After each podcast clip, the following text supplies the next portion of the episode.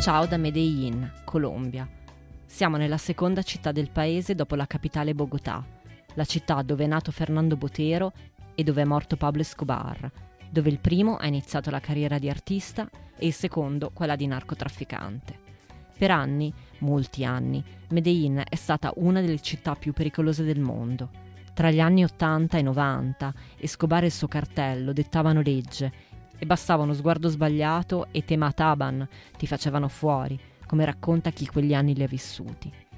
Oggi va meglio, sì, in termini di modernità e sicurezza Medellin ha fatto passi da gigante, ma quando si gira per le sue strade è sempre meglio stare abbottonati. E allora è così, abbottonata, che faccio partire la cartolina di oggi.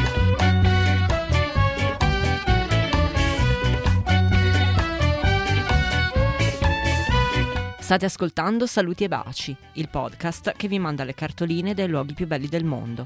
A scrivervi sono sempre io, Federica Capozzi, giornalista di mestiere e viaggiatrice per passione.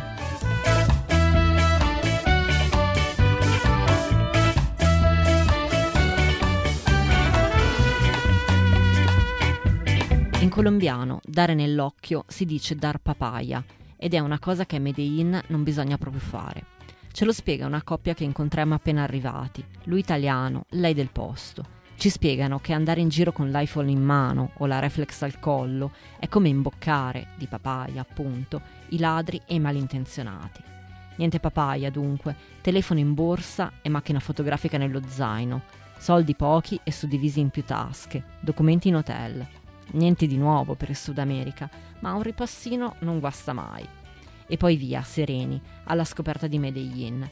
Ieri regno dei narcos, dove Escobar era così potente che a un certo punto quasi lo fecero sindaco, e oggi capitale morale dell'innovazione e della cultura.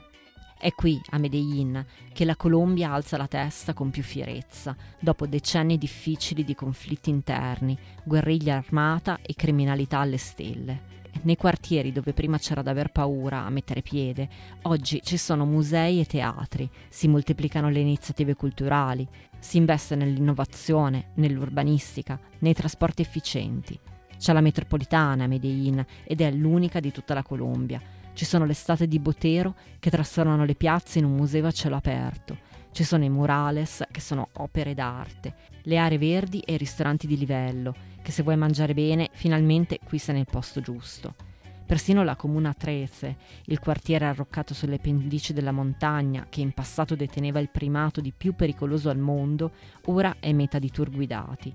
Ad accompagnare i curiosi per le stradine in salita sono i residenti stessi, quelli che negli anni cupi, di quando il quartiere era un mattatoio, ci sono nati ti fanno vedere i murales dei giovani artisti locali, ti raccontano la storia della scala mobile, realizzata nel 2011, che è stata il primo passo verso la rinascita del quartiere, perché per la prima volta le persone, anche gli anziani e i disabili, si sono sentite prese in considerazione. Ti dicono che il cambiamento è partito dall'interno e poi aggiungono che venire qui di sera da soli non è comunque una buona idea.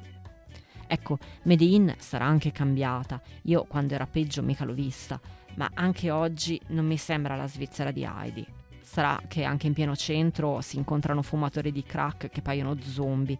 Sarà che anche nei quartieri bene, di sera, ci sono gli sniffatori di colla che dormono buttati sui cartoni. Stanno messi così male che difficilmente farebbero male ad una mosca, ma ecco, è bene vederli, che le cose cambiano, migliorano, e meno male ma le ferite profonde non si sanano su due piedi. Invece che chiudere gli occhi e sognare, io oggi li apro e guardo. Saluti e baci.